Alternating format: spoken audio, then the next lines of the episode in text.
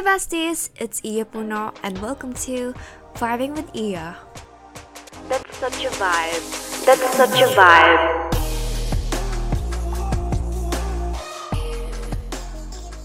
Hello beautiful people, it's Iya Puno of the Vibing with Iya podcast, back at it again with another episode. And for today's audio, we have another special guest in our new series in this podcast, which is the Bad Bitch Collective. And today, we are joined by someone na kahit umalis ako sa recording na to, guys, which is kanina pa nangyayari, no? Dahil sa net ko. Same pa rin yung title ng podcast, guys. So, without further ado, I will introduce our first guest. She is an athlete, activist, a singer, songwriter, feminist, fellow creative, and a New York New Yorker. Ayan guys, shotterist na din siya. Ayan, may tatalo na sa intro ni Bretman Rock. So, napakapalaban ng guest ko. Also, a certified baddie.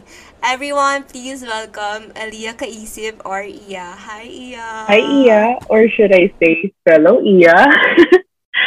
I love the introduction, by the way. And of course, greetings Greetings to our listeners for this episode. I'm extremely excited to go over this one with you guys. Exciting! Guys, nagiinuman kami right now para di ako kabahan kasi honestly, first time ko magka-guest sa podcast. Tsaka, di kami masyado, first time namin magka-convo na ganito kasi schoolmate ko si Iya. Pero, yeah. na nag-college na kami ngayon, ngayon lang kami nag-connect pa, Oo nga. So weird. So, ayun, really excited to, uh, to record this episode, especially nung nakita ko yung email mo, nag-accept ka ng invitation. Like, sobrang kilig ako nun. So, ayun. So, for the sake of our listeners, ano, yung POV din natin yan, same lang tayo kasi first time ko din marinig yung mga parang background stories ni Iya. So, yeah, how about you give us a little elevator pitch for our audience? Oh my naman? god. Okay. So, first off, my name is Aliyah, and most of you know me as Iya, but with an H, as in hot dog.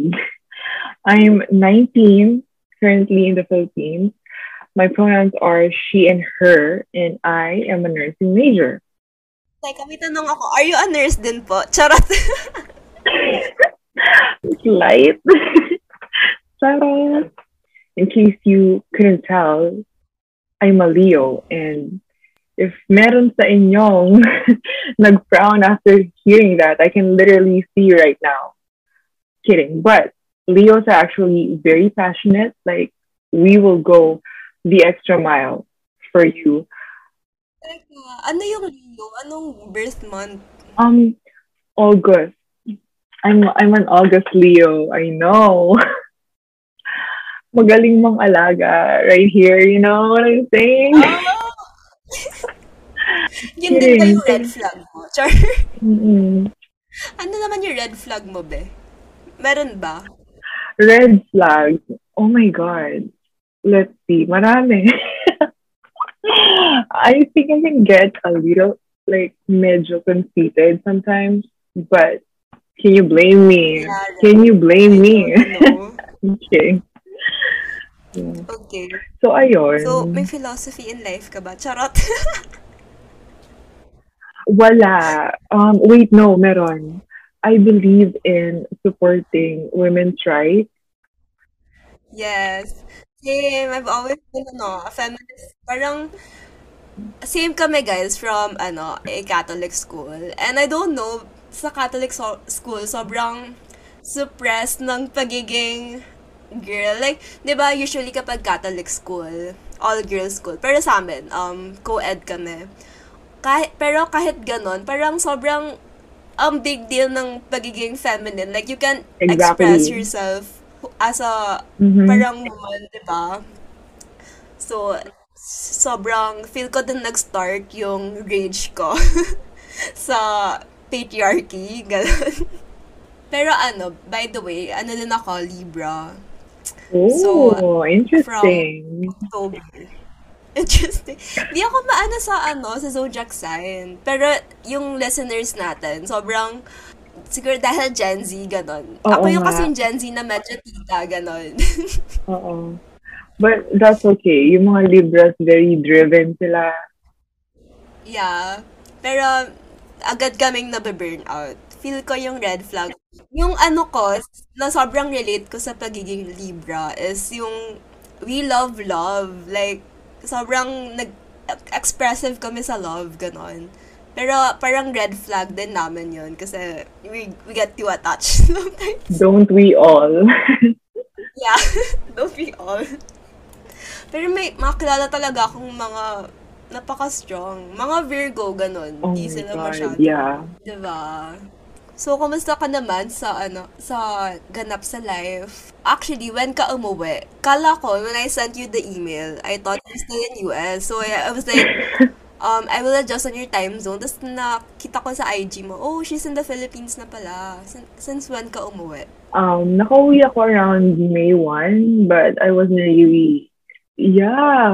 So, mag-one month Oh, ako dito, guys. I know. Hello! Kaka-post ko pa lang ng mga Okay, photos okay. ko.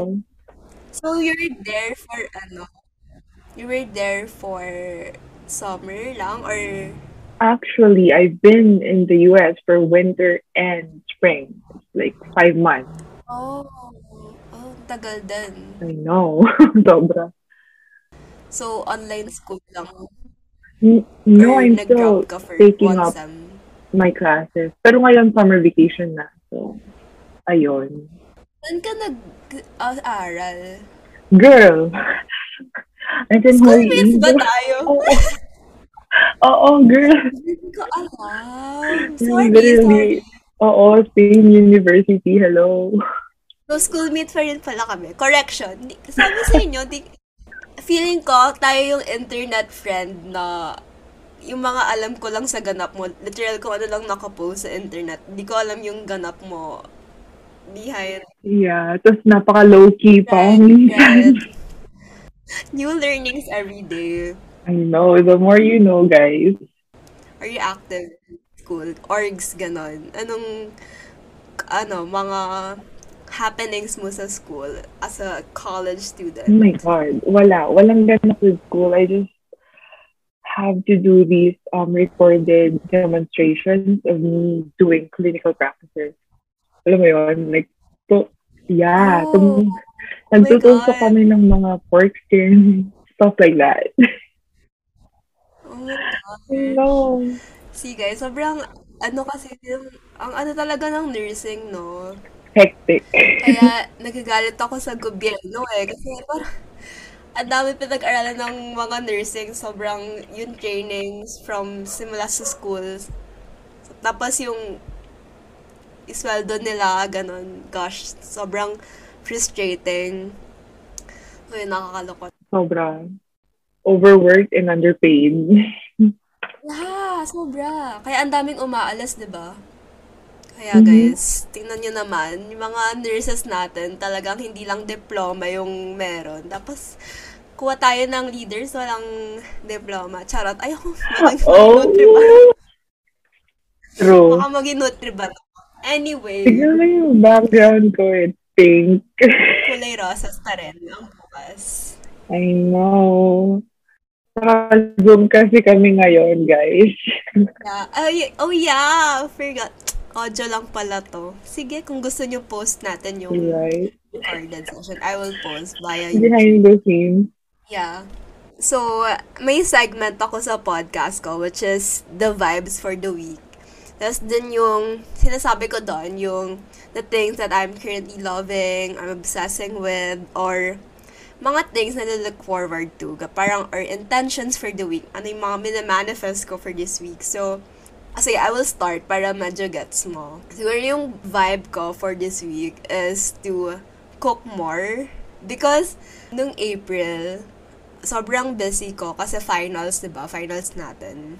And yung health ko sobrang nag-decline sis like kailan lang nilagnat ako because like sobrang fatigue and all.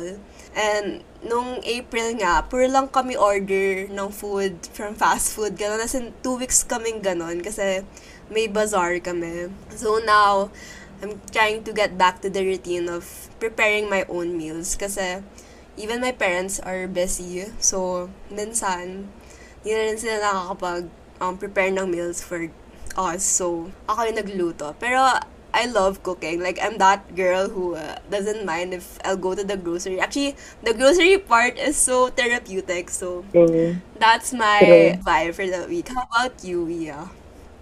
my vibes for this week is going to the gym before 11. I feel like I have a lot more time to do things if I go to the gym early because lately I've been going to the gym past lunchtime and it's not, I mean, it's still productive, pero ayun na nga. It would be nicer if before lunch. Yeah, so that's the vibe for this week. Eh, nag-iba yung climate and Oo. everything. I have to adjust my Yeah, skincare yeah, yeah. sa init ng panahon. Ganun ka rin ba? Like, kapag nag-change yung weather, kunwari lumamig, like, you get kind of lazy. Sobra. Hindi ako consistent sa aking Same, skincare. girl. Kapag, ano, pag cloudy yung weather, ang sarap humiga. Oo. What, mag-workout, ganun. Nakakatamad. Sobra. Even kanina, I was like so, di naman, di naman cloudy kanina, pero I feel like dahil medyo late ako natulog, nagising ako ng 8, tapos hanggang 8 to 10, nakaupo lang ako, pero supposedly, I'm, nag-workout na ako ng mga 9. Self-talk, iya, you have to work out. Ganyan ako. Like, I beat myself up kapag 8 past 8 na ako nagising. Wait, na-curious ako, ano yung routine mo sa gym? oh, usually cardio. So, I'm at the treadmill for like 30 minutes. Tapos, on some days, upper body. And on, on some days naman, legs. Ganun. So, just either of the two. Oh. Guys, before si uh, athlete siya, like, are, nag-ano ka pa rin ba ngayon? Active ka pa din sa running? Oo, oo naman. Med, I mean, not as much as before, pero hindi ko binibitawan. Yeah, solid yung training mo dati, no? Oo. Tunog. Literal. Nakikita kita sa school, my gosh. I, w- because, girl, I'm that girl na ano, I hate, I don't hate running, pero, it's not my workout na sobrang, yes, katulad, kasi ako yung workouts ko, more than, ano lang, like YouTube lang. But I love Pilates and medyo Oh, mga, nice. ano din, mga dumbbells, ganun. Or body weight workouts. Oo, Ganun oo, lang. oo. That's actually really nice. Yeah. Pero, when I was parang grade, in senior high, yung PE teacher ko, sabi niya, mas nice if mag-cardio ka kasi asthmatic kasi ako before. So, Mhm. sobrang nice nga naman sa lungs ng running. And, when I did try, eh kasi pre-pandemic, nakakalabas pa, di ba? Di ko bet kasi sa treadmill. Parang I feel stuck just doing runs on Yeah, treadmill, di ba? Mas nice if may view. So, yun. Sobra. I actually hate running. Really? It's something. Oh. I hate it, pero it's just like a habit at this point. It's something I have to do. Otherwise, I'm gonna feel lost. Ganon. Ganon yung Ah, feeling. discipline. Talaga dapat ganun yung mindset kapag workout. It's not just like motivation or Yeah, exactly. talagang tough love talaga. Parang ganun din yung motivation ko kanina. Like, iya, kahit you don't like, tough love talaga kasi your body needs it. Oo, Ganun. sobra. Wow, parang ang galing naman. You hate running. That's so motivating for me. You hate running but you're an athlete. Yeah, we should do wow. it. Fun fact Oo for nga. us, guys. Grabe. Since when ka pala nag-athlete Oh my school? God. Um, I started running at grade 3. Hindi ko alam kung an- ilang taon ako noon. I know. But just for fun. Oo. Tapos I started running for school nung grade 9. So, ayun. So even when you're young, you feeling ko when you're young, you love it or even then. I did. I did love oh, it. Ang galing. Yeah. Who told you to ano? I, I only say I hate it Who told you to ano? run ganon? inspired? Oh, it's definitely my mom and my dad. Like they go to, they sign up for marathons, and I'm, I'm kind of just there. Alam mo yun, nanonood lang ako. And one time I was like, I need to register, you know, so I know how it feels like. So nag-register ako for a 500 Wow. meter sprint, and the rest is Nice. history. Parang ma- marathons are one of the nasa bucket list ko din. That's why Oo naman. Oo naman. I want to be able to do the world majors someday. Yung six world majors. It's like in different Wow. cities. Meron sa Tokyo, Yes, yes, Boston, like yes. that. Oo. So yun. Cool. One time, I feel like we need to do a, a running date. Pero, I'm so sorry agad We in do. advance. Baka yung running mo, jogging lang. Oh, don't worry about it. Brisk walking lang kay Iya yung running. No, hindi. Mabagal na ako ngayon. We can do like a speed walking date. Ah, yeah. Oh my God, hot girl walk. Yes! I know. Rampa sa CDC. Okay, sige, sige. See, we will set that. Sana hindi maano. This summer, last year. After the rainy seasons na. Kasi it's raining all the time. Ah, eh, really. Mm-mm.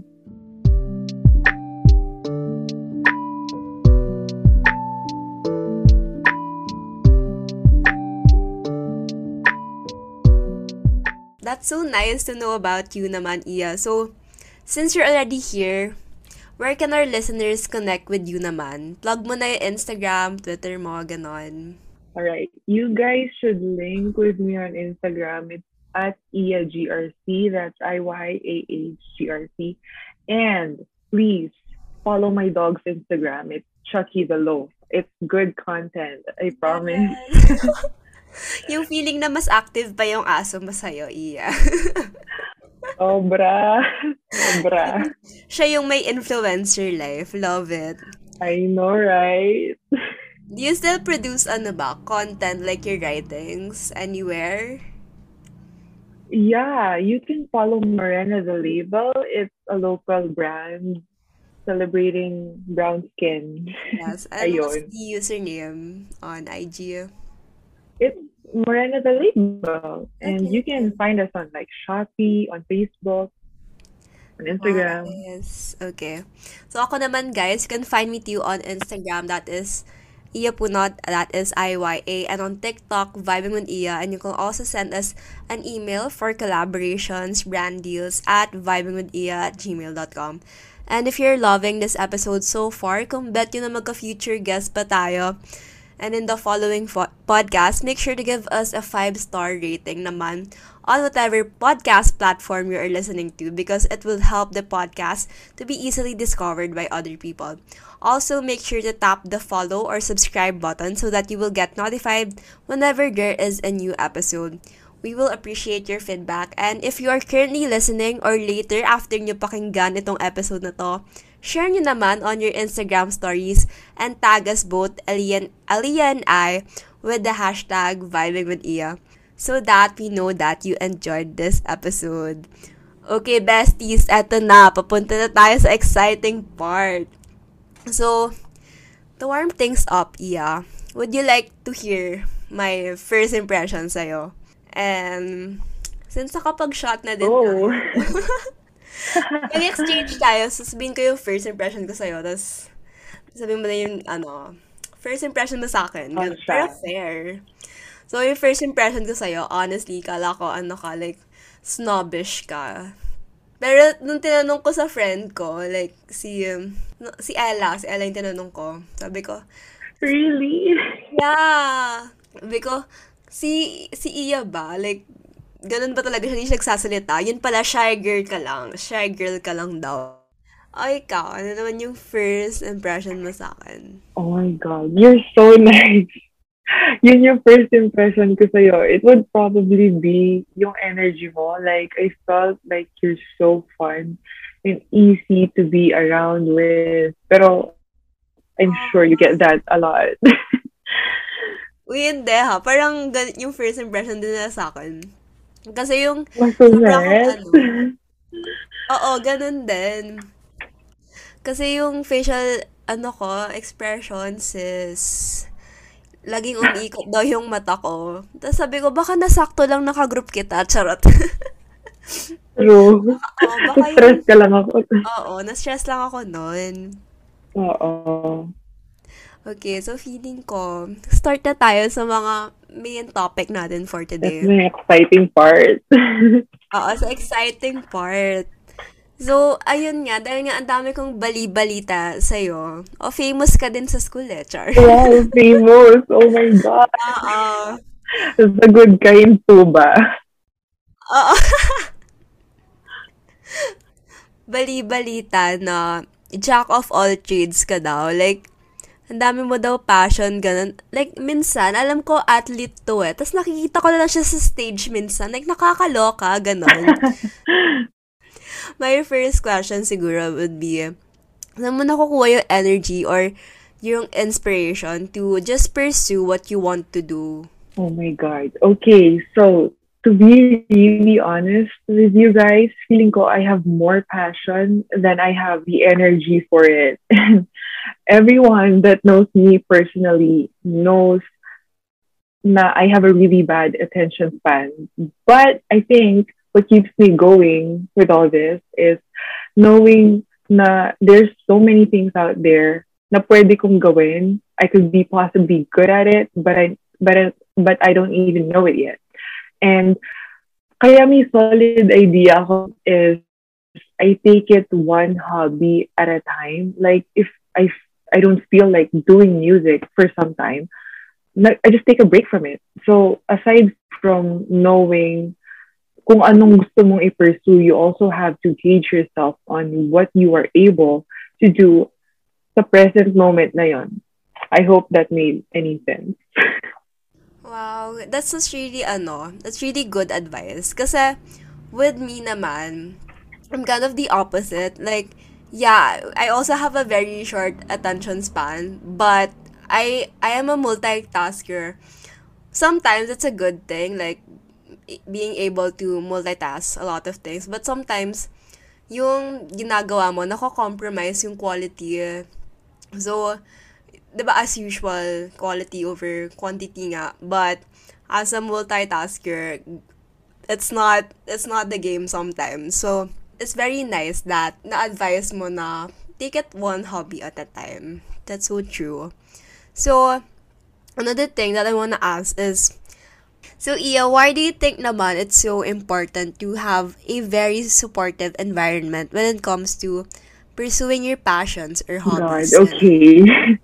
so a support system, I think, is terribly important. And I cannot stress that enough, you guys. We are social beings. And while meron sa ating mga strong and independent creatures like me and Iya, we need to depend pa rin on some kind of support from a few people. Like for me personally, both my parents support me. And I proved that during freshman year when I had a breakdown at school. And the first person I had to call was my mom, telling her I wanted to go home. Because binibigyan to ng structure ng buhay natin and it keeps us grounded. So, ayun, I guess what I'm trying to say is that other than yourself, a supportive environment is what you're left with when everything goes out of control. Right. And sometimes, like sabi mo kanina, we're too proud that we're independent women. And that's not a bad thing. But sometimes, our pride gets in the way of like opening up, right? So, yeah, it's really, Exactly. yeah, mas maganda talaga na you drop your pride muna. And it's okay to be vulnerable with other people. Um, I think I would ask naman the opposite. Like, what if you're surrounded with a negative environment? Alam naman nating madaming marites dyan. And yung, yung mga may crab mentality pa rin. So, how do you deal with those types of people? Ayun. Um, siguro I think you know that you're surrounded by a negative environment when majority of the time spent with these people is consuming. Alam mo yung parang nauubos ka and not in any way joyful. Like for instance, I used to be friends with this person that for some reason just never acknowledged anything I do in life. And ayun, it just felt uncomfortable. Like my gut was telling me I'm not safe with this person. And true enough, I really wasn't. So, the dalawang bagay na natutunan ko is to trust your gut and that there's just certain people that make you feel bad and don't align where you are in life. But it doesn't mean it doesn't entirely make them the bad person. You just really have to let things go. Because along the way, you're bound to be surrounded with people that are gen- genuinely there for you. Right. And ano, um, meron din akong times na mi- minsan friends mo sila eh. And I won't say then na they're negative people. It's just sometimes they're draining you. And I think Yeah. it's really nice if you just set your boundaries with them. Kasi may nabasa din akong quote na it doesn't mean that you're setting your boundaries. Doesn't mean na you're cutting off that person, ganon. Parang it's also kind of self-care and like tough love din, ganon. Oo, parang distancing yourself. Parang ganun lang. Mm. Parang you can't give them what you don't have if lagi ka na lang nauubos with that person, ganon. Exactly. Hi. Adulting. so, speaking of passions mo, ganon, did you ever feel like you experienced an identity crisis in choosing your career or course because you have so many things that you're good at, Iya? Like, was it challenging for you to pick up something that you would be doing for the majority of your life? Um, let's see. I've probably been through every crisis na except for that one because I knew exactly what I wanted. Pero yung biggest problem was I had I had to choose between what I wanted versus what's going to be better for me. So sa mga tao that are choosing between two things to settle with, I suggest you weigh it down, but the biggest contributing factor sa decision making mo is having conviction. Like when you're about to make that decision, you have to be like really firm with yourself. You have to be confident with what you're going.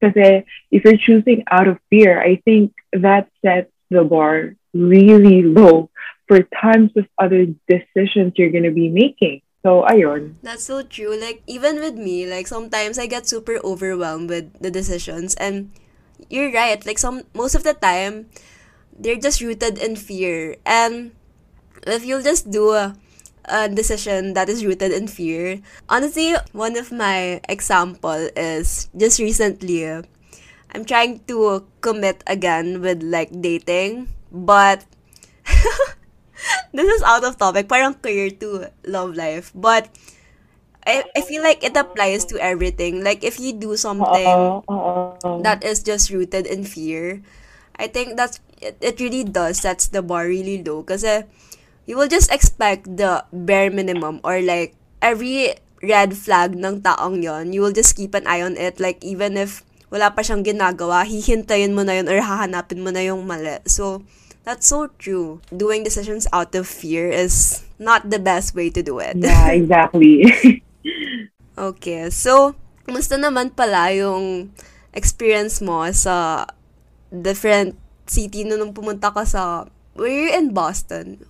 Or nag-visit lang kayo sa Boston? Um, no, I've been US to ka. different other states like Alabama, Georgia, ay, oh, ayun, marami. sana tinasama mo naman ako minsan, Char. Hi, next time, let's go. Okay ah, nanote ko yan. Oo, promise. Kamusta naman? Like, for the five months, like, did you enjoy it? Or like, did you had to adjust? Because like, five months was like Yeah, really it's like long. half a year or something.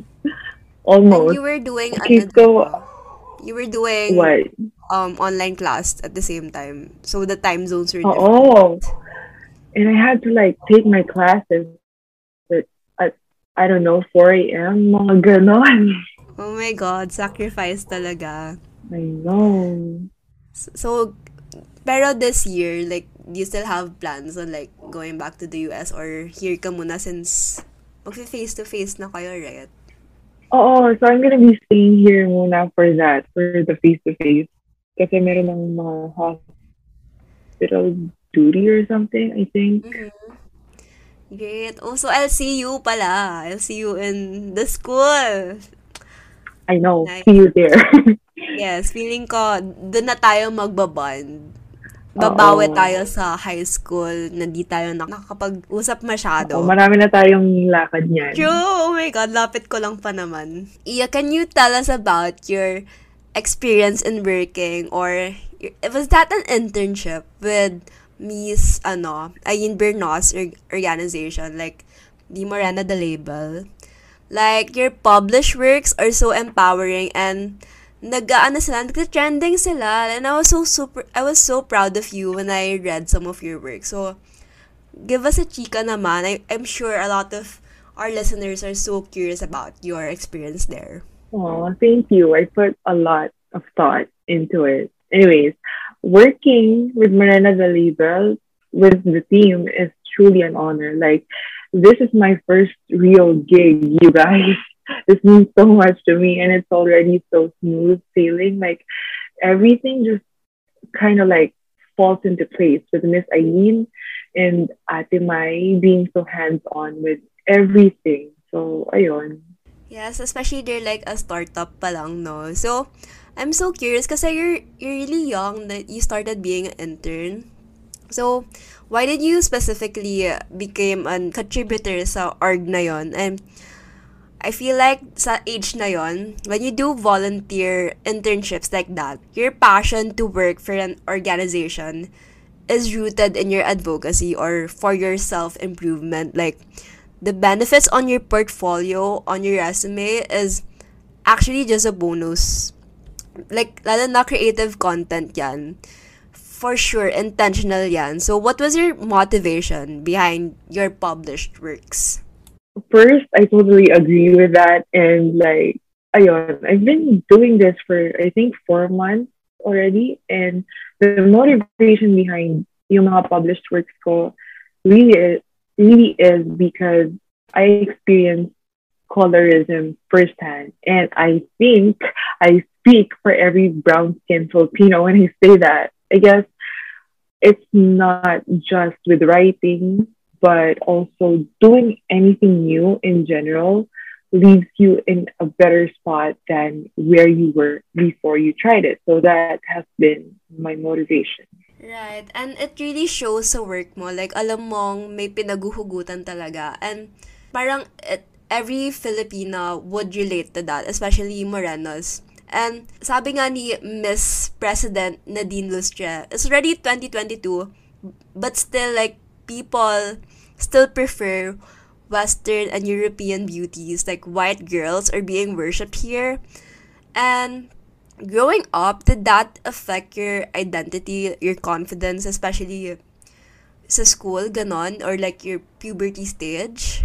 Honestly, I'd be lying if I said I never used bleaching soap. I think we all have that Mhm. phase where we wanted to be to have lighter skin. And I would say it takes time. Like especially with like everything in the Philippines centralized on what the media shows you.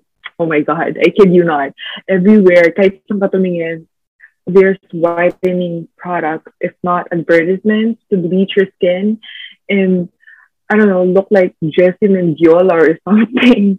But don't get me wrong, there's nothing wrong with it. But if you manage to embrace and really see the beauty in being kayumanggi, then you're just overall amazing. I'm just proud of you. Right. Like, first of all, I wanna say, I love the word kayumangge. Parang, it speaks so much like being a Filipino. And that's right. It's, Right? uh, I it's such a know. word. And yung sinabi mo na about, Mhm. like, kahit saan tayo tumingin, like, a lot of European beauties, like, alam mong Pinoy sila, but, but then, like, for example, Liza Soberano, um, yun nga, Jessie Mendiola, ganon. I mean, there's nothing wrong nga with using um, whitening products. Like, so my point is, feeling ko kasi, especially when you're younger, ako, I, I've always looked up to those types of beauty. And, if yung society, yun yung dinidim nila as, yun yung maganda, yun yung, like, perfect beauty, um, for me, it did affect my um identity and even my trauma, girl, growing up. Kasi you would always compare yourself. Like, even if people won't directly compare you to those types of beauty, merong second voice sa head mo minsan kapag tumitingin ka sa salamin. Or was that just me? No, that's all of us. Oo. Diba? Parang you just wish like your nose is a bit mas matangos yung ilong mo or you wish like you have like perfect fair skin, Oo. Korean skin, ganon. And yeah, I think it's really time for us to embrace who we are as Filipinos and as Morenos. So I think my next question is what is your advice to the younger generation who are probably also Morenos and Morenas because that's who we naturally are as Filipinos, sabi mo nga, and they're struggling to embrace their own skin. What advice would you give to them? I love that question because I know, being young, I think, has a role to play in self love and acceptance. Like when you're young, you're literally the target market of insecurity, doubt, and self loathing. And I don't know how this is gonna sound, but my advice would be to let yourself feel that way, but only to a certain point and a certain time. Okay. If you you're not about how, you look and you think that you think that there's no one that could possibly change the way you think about yourself, then so be it. But let me tell you this. There's honestly no better feeling in the world than being able to look at your skin for like what it naturally is and say, I look good as fuck. Because no one can ever take that away from you. And sinasabi ko na to ngayon, I'm telling you this, it's a borderline spiritual experience. And a piece of advice, by the way, to the older generations, what looks good and what doesn't is not applicable to skin color or natural hair. Like it isn't a piece of clothing, okay? Na kahit anytime mababago mo. Right. Tama nga na dapat talaga ina-advise natin is yung older generation, like yung mga parents na kasi sila yung ano mo, yung environment mo when you're growing up. And kung sinasabi nila na kung ano yung maganda at hindi maganda, 'di ba? Talagang ma-affect yung pagkalaki mo and your insecurity mo and all. Exactly. So, f- I feel like I have a follow-up question again. Sino naman yung mga um Mhm. the people you look up to? Like, you do you have any role models sa industry? Like, kunwari si Miss Ayin Bernos. Ako, for me, I love Ayin. She's so empowering. I know. We love her. Everyone loves her. And siguro mine, other than Ayin, would be this influencer. Um, it's her name's Aisha Jackson. And siya yung nag OMG, yes! Yeah, she initiated the Magandang Morena or Moren oh, X. Oh, wow. Yeah. I love her vlogs too. I've been binge watching her vlogs and galing din niya mag-edit and super aesthetic. Right? And I also follow her on Instagram. Like, it's so Me cute too. kasi, di ba? She's so proud of her. I, I forgot her, ano, like her specific indigenous group. Is she Oo, Ifugao? ako rin. Ifugao, Ifugao ba? siya? I mean, it seems like it. Yung mga damit niya and everything. Pero yon like, she's, she's really, she's so, she's so beautiful then. And her charisma then. Oo. I love her. Um, ayan. So, medyo malapit na tayo matapos. So, Iya, since you have so many ganaps and you're a very busy girl, how do you manage your time as a student and as a content writer in Morena the Label? Well, surprisingly, it's not really that difficult to make time for my responsibilities. And I think that's because I love what I'm doing. Pero whenever I do find myself a bit tight with time, I try to do what takes more energy first and then proceed to the no-brainer task. So that way, I could still finish things while being tired, ganon, para may nagagawa pa ako. So, since nga, ang dami mong ginagawa, like, ang dami mo din pinoproduce na, not content, but like, di ba, you also do songs, like you also sing. Yeah, I'm currently doing music. Uh, Wow, gosh, girl. My galing. So how do you deal with creative burnout? Oh, this is easy, you know. Yeah, I've had so many creative burnouts before to the point na tinatanong ko sarili ko if being creative really is for me. But it's also through this that I keep telling myself, yeah, you've had so many creative burnouts before, and this isn't any different from that. So, creating or not, my work still matters. Yun yung sinasabi ko sa sarili. And to everyone that's currently going through it, just stop beating yourself over it, okay? You, we have to trust the process, guys. Yes, just enjoy the creative process. I feel like burnouts could also be like a way for you to just rest and find more inspiration and whatever that sparks your creativity too and your innovation. Kasi for me, like when I rest from my burnouts, I'll just binge watch um movies, K dramas, and it's weird kasi whenever I would watch those K-dramas, bigla I would, may maisip na lang ako na content na iproproduce or minsan may mga editing styles akong napipick up from those um, movies. So, yeah, it's, it's great advice that you just allow yourself to rest and don't be hard on yourself if you're not being quote-unquote productive. So, my next question would be, how do you intentionally make time for your relationships or friends? Like, why is it still important to uh, maintain them?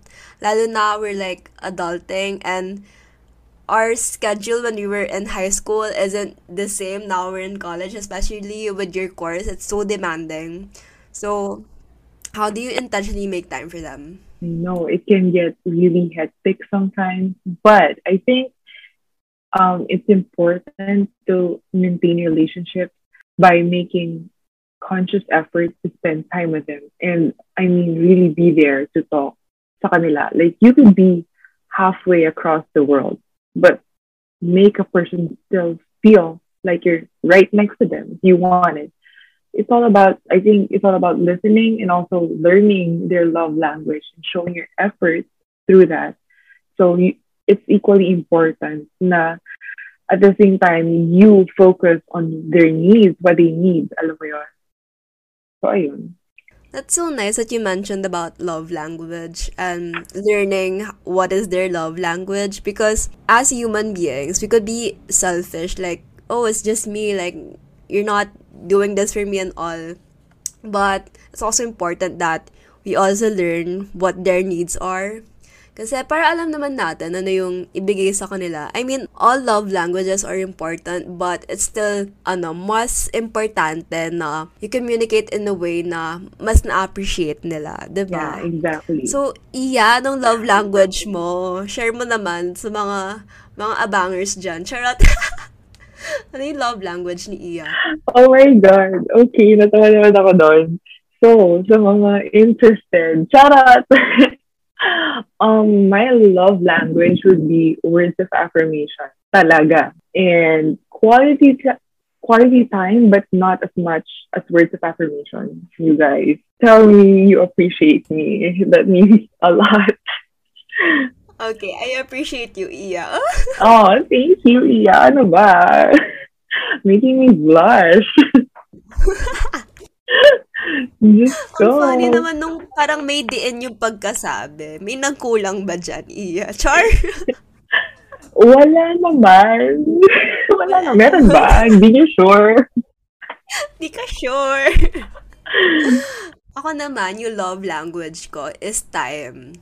As in, parang kunwari, tayo nag-uusap ngayon, like super appreciated, ganun. Like, you spend time with me. And hindi yung kasama lang kita, ganun. Gusto ko yung ako lang, kausap mo, ganon. Kasi, it could get misunderstood ng iba na magkasama, tapos nagfo-phone naman, ganun, nagti-TikTok naman. So, Oo nga. I guess yun Dapat undivided attention. Mm-mm. Baligtad tayo. Ako last ko yung words of affirmation. Like, di naman sa di ko siya na-appreciate. Pero, okay lang, ganun. Di ako ma-words. So, ano yung ano mo naman? Love? Par- ano yung gusto mo na receive Eh, tama ba? Ano binibigay mo pala? Ano yung binibigay? I love gift giving. like, kahit Oh, ano lang yan. wow. Oo. I love giving gifts. So, ayun. Actually, me too, with my friends. Like, I love cooking for them or like baking cookies for them. Especially pag Valentine's, like, or Christmas. I'm a festive bitch, girl. I think it's a Libra in me. I love I know. Material girl. It doesn't have to be fancy, pero ayun, may binibigay ka lang. Yeah, it doesn't have to be fancy. Mm-hmm. Second ko yon Second ko yung gift. I feel like we're perfect as couples kasi straight ako, Iya. I mean, not to brag na straight ako, but Oh. Ako medyo, I'm, I'm, I'm a little fruity, so ayun. I mean, sino bang straight sa mundo ngayon, be? My gosh. Everyone's a little gay, you know? True! Gosh. I, I'm, I'm obsessed with inventing Anna. I just, I just watched it kanina. Oh, kanina really? Yeah. Have you watched it? I finished that. Yeah, I have. So good! a month ago. episode pa lang ako, pero I'm Oo. obsessed. Oh my gosh. I'm not gonna spoil it for No, you, but it's really Please nice. don't. but she's so pretty, no? Anna is so I mean, she's okay. I think her friends are pretty. Oh yeah, actually. So, so yeah, do you ever feel that you get too attached or you get too dependent sa best friends mo or like sa partner mo? No, I don't think so. Cause I really try my best to like not um overshare with them. Like tinatry ko na hindi masyado mag-vent. Cause I respect Oh. personal space too much. Like, feeling ko, they only have so much energy to put out there and ayoko nang gastusin yon. I'm a really low maintenance friend, you guys. So, sa mga makikipag-friend sa akin, you know, hindi ako mangi-istorbo. Well, I'm not saying it's istorbo, but you know what I mean by that. That's so nice to know kasi I feel like sa generation natin, like, there's, I had this conversation with a friend na I feel like everyone's being high maintenance now. I don't know what, bakit anong meron na naging high maintenance bigla yung mga relationships and all. I'm not saying it's a bad thing, but yeah, it's important to be low maintenance too kasi as I, as we've said nga kanina, like it could get really draining lalo na we're still in a pandemic here in the Philippines. Not unlike other countries na maluwag na talaga. Here kasi, I don't know, ma- maluwag na sa atin, pero alam mo yun, meron pa ding, dami pa ding restrictions. So, still hard to hang out with your friends. Sobra. Since I've been to the US, ang daming, ang daming limitations dito. Grabe. Wala nang ano, hot girl summer plans, ganun. Nasisira pa din ng pandemic. Oo nga. Pero ang funny kasi nung rally, ko kasi lagi akong present sa mga rally. And nung rally, girl, yung mga tao talagang walang space. Tapos ngayon, naghihigpit na naman sila. Ayun, napaka mapolitika talaga ng... Oo Oh nga. my Pati gosh. COVID, ginawang politika. Guys.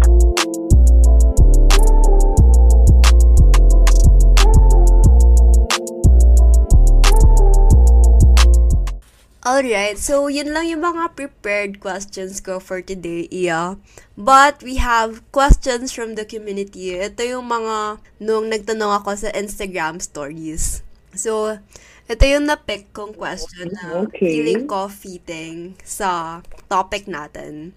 So, someone asked, can you share some of your practical productivity hacks for college students? Ako kasi wala akong masishare eh. Char. ano ka ba? Just ko. I don't even know why you should be listening to me. I'm literally yung pinaka unproductive person I know. But I hope it helps. I think you, Fake news. I think I think you guys should understand that siguro taking a break is also a part of doing quality work. Because I feel like some of us think now we should be spending every minute of our day to reach the goal. Pero we fail to realize that taking a break is just as important as work. It's a healthy habit. Kumbaga, essential din you know, taking a break. So, yeah. Wow, what a very nice advice. Actually, nung high school, di ko naman minamasama yung training sa atin ng school natin, no? Pero, di ba, sobrang bugbog tayo sa school works and a lot of extracurriculars. Lalo na ikaw, athlete ka pa. But then, like, sometimes I would feel na, kunwari, for this day, walang assignments. Tapos, mabibigla ako na, hala, walang assignments. And then I would feel worried. Parang di ako makapa, maka, makapakali. Anong word Oo. yun? Oo. Mapakali. Kapag walang ginagawa, lalo na- parang ino-overthink ko na, hala, ba't walang gagawin? Ganun. Yeah. So, yeah, it's really Oo, important. you're not used to Oo, it. Na you just take rest. And partita, ba- bata pa What tayo. can I say? It's ora et labora. Puro ano pala, labora na lang. Ngayon, puro ano na lang ako, ora Oo. na lang. Ora, ora. ora, ora na. Dasal-dasal na lang. Ay. Okay, what a nice advice. How about apps, Iya? Do you have any apps that you use for school na makes you more productive, ganon? Walang kamatayang Google Calendar. Yun ang lagi kong ginagamit. So, yun lang talaga yung meron ko. Before I, I, I used to do, ano, like, nililist ako pa. But ever since the uh, online class, Google Calendar is also my bestie. And even with, ano, Oo. meetings. It's so helpful. Like, meetings like this, like, it's so, andyan lang sa phone mo and at the same time, with your laptop. Oo. Very organized. Okay, so moving on. This one is a new segment wherein I ask my guests to answer some of the questions so we're not really strangers cards. They're, they're really ano, popular and always trending on Instagram or on TikTok. And I think it's so nice to uh, ask some of their questions kasi their card, sabi ni Iya kanina, di pa daw niya nalaro. But yung card nila, yung questions doon, super intentional. And for my guest, like Iya, na hindi ko pa masyado kakilala, I think it's so nice na I would ask some some very intentional questions. So, napick ko na yung question kanina. So, the question is, so Iya, do you think the image you have of yourself matches the image people see you as? To put it simply, no, I don't think so because social media is a failed conversation, I know, pero yung pinapakita ko is just like 40% of my life.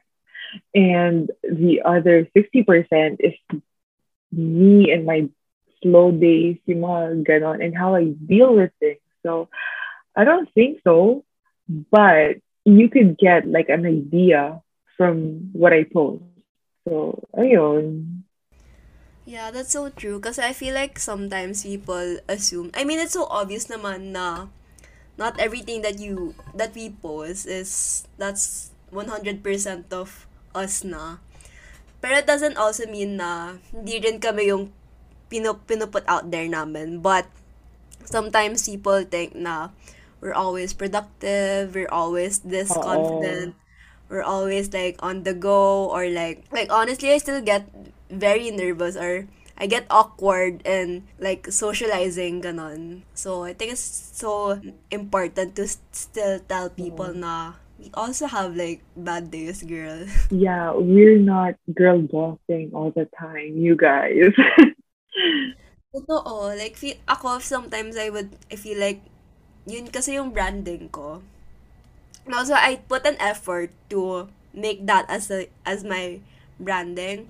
And recently lang din, I've, I listened to a podcast na parang sinabi, no, there's no such thing as being effortless. Like, everything that you see or like even if even not online walang effortless kasi whether you like it or not may paghihirapan mo pa din yung um thing na ginagawa mo for example acting ganun Oo, true. so yun lang yun lang yung mga questions natin for today. And, oh my gosh, I'm so happy kasi ang dami kong nalaman news about sa'yo. And kahit ni-record na natin tong podcast, for sure, papakinggan ko ulit kapag na-post ko na to. Oo, ako rin. For sure. So nice to talking with you, Iya. And for Aww. taking time to record kahit ilang palya yung internet kanina. Nakakaya. Sorry, No, sorry. that's fine. Ayun. It's it's currently 11:27 guys now that we're recording this episode. But here we are. Nag nakailang shot na din po kami. Na-survive naman po namin yung pag-record ng podcast, no? Tama. Na-survive naman. Nakailang shot ka na, be. I think nakakaisang bote pa lang ako. Pero marami na. Marami na to for me. I Same, haven't same. been drinking. Oo, no? Ako din yung tolerance ko sa alcohol, sobrang baba, no? Yeah, we're lightweight. Titas na talaga tayo.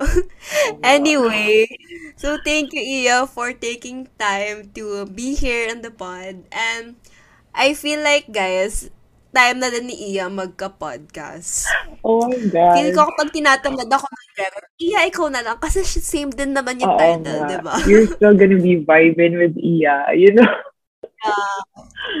Mag-podcast ka na, girl. Oo, I might. Oh, totoo. I don't know, maybe. So, pag, kapag wala na ako na, Okay, please do. watch out for that. I'm going to be oversharing. Yes. I'm probably gonna be talking about Same. I feel like ewan ko, yung mga walang kwentang bagay. Yes, we love, sometimes I love, like, noming kwentos. Like, sometimes about, kunwari, celebrities, chika. I love listening to those, especially when I'm, like, cooking lang. Oo. They're the best podcast that you would want to listen kapag ganun. Mm, so, parang may best friend. Yeah, Yeah. yeah, yeah. So, ayun. We'll watch out for that, Iya, for your podcast. Hopefully, manifesting. So, again, plug mo ulit yung Instagram and the content that you're publishing. Where can we find you again? Um, you can find me at Instagram at EAGRC and I'm writing um, for Morena the label currently. So you can follow us on Instagram and Facebook and Shopee. Ayun. Ayun. Thank you so much, Iya. And guys, don't forget to give us a five-star rating in the podcast if you enjoyed this episode.